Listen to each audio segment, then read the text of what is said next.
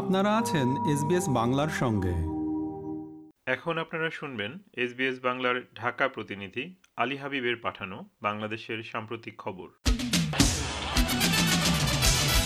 বাংলাদেশের নির্বাচন সহ বন্তরীণ বিষয়ে অতি উৎসাহ দেখানো পশ্চিমা রাষ্ট্রদূতদের তলব করে কূটনৈতিক শিষ্টাচার মেনে চলার পরামর্শ দিয়েছে সরকার। রাষ্ট্রদূতদের আচরণে সরকার যে অসন্তুষ্ট হয়েছে তা লিখিতভাবে তাদের নিজ দেশের সরকারকেও জানানো হবে। যুক্তরাষ্ট্র, যুক্তরাজ্য, Canada, France, Germany, Italy, Netherlands, Norway, Spain, Sweden, Switzerland, Denmark ও ইউরোপীয় ইউনিয়নের রাষ্ট্রদূতকে গত বুধবার বিকেলে ঢাকায় রাষ্ট্রীয় অতিথি ভবন পদ্মায় তলব করে পররাষ্ট্র মন্ত্রণালয়। ঢাকা সতেরো আসনের উপনির্বাচন নিয়ে এই রাষ্ট্রদূতরা একটি যৌথ বিবৃতি দিয়েছেন। তাকে কূটনৈতিক রীতিনীতির পরিপন্থী ও দেশের অভ্যন্তরীণ হিসেবে হস্তক্ষেপ বলে মনে করছে সরকার। পররাষ্ট্র প্রতিমন্ত্রী মোহাম্মদ শাহরিয়ার আলম, ভারপ্রাপ্ত পররাষ্ট্র সচিব রিয়ার অ্যাডমিরাল খুরশেদ আলম সহ পররাষ্ট্র মন্ত্রণালয়ের জ্যেষ্ঠ কর্মকর্তারা মিশন প্রধানদের সামনে সরকারের বক্তব্য তুলে ধরেন। পরে শাহরিয়ার আলম বলেন, তাদের যে ল্যাঙ্গুয়েজটি ছিল যে এই ঘটনার সুষ্ঠু তদন্ত হবে এবং বিচার হবে। কিন্তু আপনারাও খেয়াল করবেন যে এই ব্রিফ স্টেটমেন্টে কিন্তু তারা এটা উল্লেখ করতে ব্যর্থ হয়েছেন যে তারা যেই তারিখের ইস্যু করেছেন, তার আগের দিন ইতি তৎকালীন সময়ের মধ্যে আমরা দুইজনকে গ্রেফতার করে ফেলেছিলাম। সেটা তারা উল্লেখ করতে ব্যর্থ হয়েছেন। তো এই স্টেটমেন্টের যে অনেক শর্টকামিংস আছে এবং আমি যে তথ্যটি দিলাম যে ভিয়েনা কনভেনশনের সাথে এটি সাংঘর্ষিক। আগামী জাতীয় সংসদ নির্বাচনের আগে ও পরে সার্বিক মানবাধিকার পরিস্থিতির দিকে দৃষ্টি রাখবে ইউরোপীয় ইউনিয়ন। বাংলাদেশ সফররত ইউ এর মানবাধিকার বিষয়ক বিশেষ প্রতিনিধি ইমন গিলমোর গত মঙ্গলবার ঢাকায় সরকারের প্রতিনিধিদের সঙ্গে বৈঠকে এই কথা জানিয়েছেন। এ সময় তিনি বাংলাদেশে মানবাধিকার ও গণমাধ্যমের স্বাধীনতা পরিস্থিতি নিয়েও উদ্বেগ জানান। ইমন গিলমোর ছয় দিনের সফরে গত সোমবার ঢাকা পৌঁছান। তিনি গত মঙ্গলবার স্বরাষ্ট্রমন্ত্রী আসাদুজ্জামান খান আইনমন্ত্রী আনিসুল হক, পররাষ্ট্র প্রতিমন্ত্রী মোহাম্মদ শাহরিয়ার আলম, প্রধানমন্ত্রীর মুখ্য সচিব তোফাজ্জল হোসেন মিয়া ও জাতীয় মানবাধিকার কমিশনের চেয়ারম্যান কামাল উদ্দিন আহমদের সঙ্গে আলাদা বৈঠক করেন। এ সময় ইইউ এর বিশেষ প্রতিনিধির সঙ্গে বাংলাদেশে ইইউ এর রাষ্ট্রদূত চার্লস হোয়াইটলি সহ সংশ্লিষ্ট কর্মকর্তারা উপস্থিত ছিলেন। ইমন গিলমোর বলেন We look not just at what happens on the day of voting. We also look at the pre-election environment, who can participate, the situation of political parties, situation of political debate, situation of uh, uh, the uh, media. Bangladesh rail খাতের উন্নয়নে যুক্তরাজ্যের সহযোগিতা চেয়েছেন প্রধানমন্ত্রী শেখ হাসিনা বাসস জানিয়েছে, বৃহস্পতিবার সন্ধ্যায় যুক্তরাজ্যের সাবেক প্রধানমন্ত্রী ও ইনস্টিটিউট ফর গ্লোবাল চেঞ্জের নির্বাহী চেয়ারম্যান টনি ব্লেয়ার গণভবনে দেখা করতে গেলে এই সহযোগিতা চান তিনি।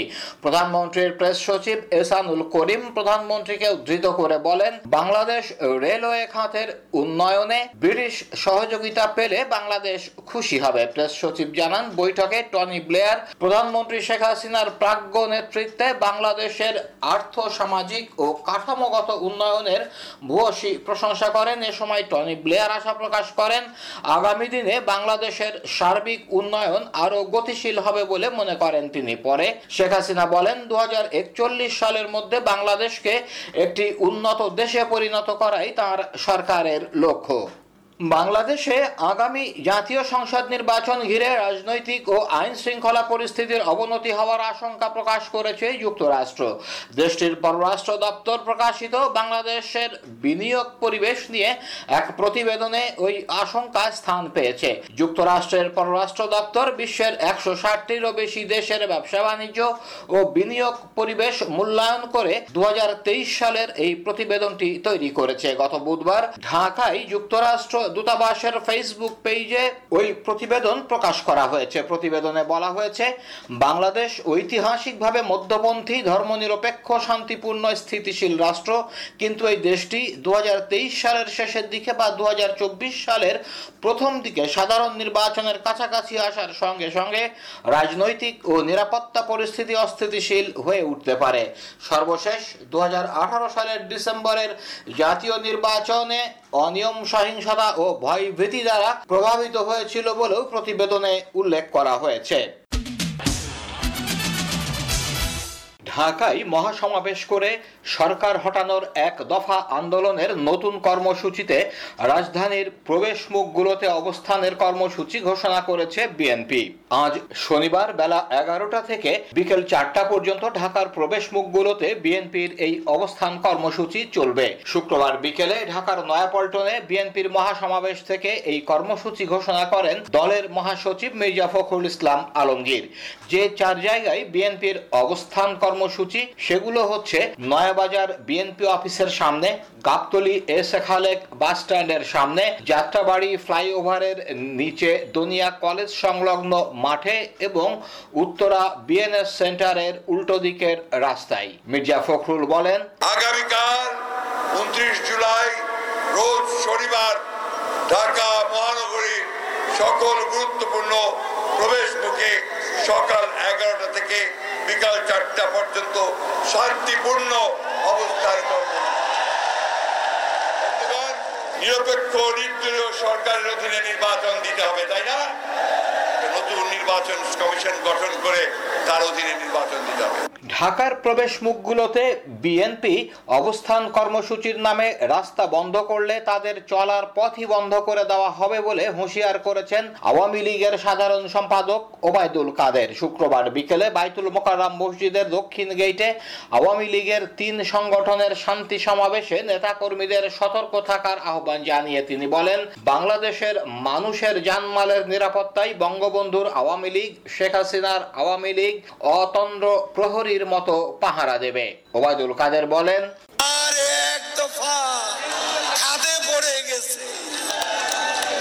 এখন নাকি ঢাকা প্রবেশ মুখে আপনারা অবস্থান নেবেন।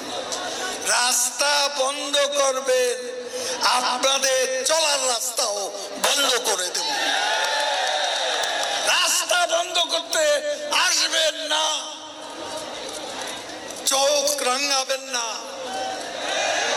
দেশি, বিদেশি, যারাই আজকে চোখ রাঙাচ্ছে, তাদের বলে দিতে চাই, আমাদের শিকড় এ মাটির অনেক গভীর ওদিকে বিএনপি ও সমমনা দলগুলো ঢাকার প্রবেশ মুখে অবস্থান কর্মসূচি ঘোষণা করার পর তার পাল্টায় একই এলাকায় শান্তি সমাবেশের ডাক দিয়েছে আওয়ামী লীগের সহযোগী সংগঠন যুবলীগ। শনিবার সকাল থেকে রাজধানীর সব প্রবেশ মুখে এই শান্তি সমাবেশ হবে বলে যুবলীগের উপদপ্তর সম্পাদক সংবাদ মাধ্যমকে জানিয়েছেন। তিনি বলেন, শনিবার বেলা দশটা থেকে বিকাল পাঁচটা পর্যন্ত আবদুল্লাপুর, টঙ্গী, গাবতলী, আমিনবাজার, বাবুবাজার সাইনবোর্ড কাঁচপুর যাত্রাবাড়ি সহ রাজধানীর সব প্রবেশ মুখে শান্তি সমাবেশ করবে যুবলীগ। ঢাকার গুলিস্তানে দুই পক্ষের সংঘর্ষের মধ্যে ছুরিকাঘাতে একজনের মৃত্যু হয়েছে, আহত হয়েছেন আরও চারজন। শুক্রবার বিকেলে বাইতুল মোকাররম এলাকায় আওয়ামী লীগের তিন সংগঠনের শান্তি সমাবেশ শেষ হওয়ার পর সন্ধ্যার দিকে গোলাপ শাহ মাজারের কাছে এ ঘটনা ঘটে। সে সময় দুই পক্ষের সংঘর্ষে পাঁচজন ছুরিকাঘাত হন। ঢাকা মেডিকেল কলেজ হাসপাতালে নেওয়ার পর তাদের একজনকে মৃত ঘোষণা করেন দায়িত্বরত চিকিৎসক।